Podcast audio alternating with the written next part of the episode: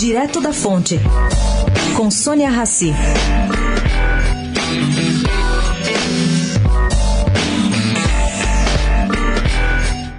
Ricardo Salles, ministro de Meio Ambiente, mas Ibama estão negociando com a Vale, ajudados pelo governador Romeu Zema, uma saída ecológica para os estragos ocorridos em Brumadinho. A conversão de R$250 milhões da multa aplicada pelo Ibama na empresa em ações ambientais da Vale voltadas para Minas.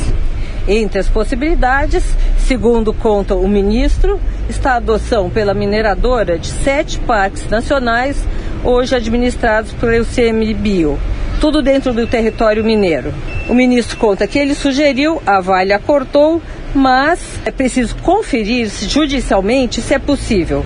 Se der certo, a Vale passa a ser operadora dos parques por 10 anos. Sônia Raci, direto da Fonte, para a Rádio Eldorado.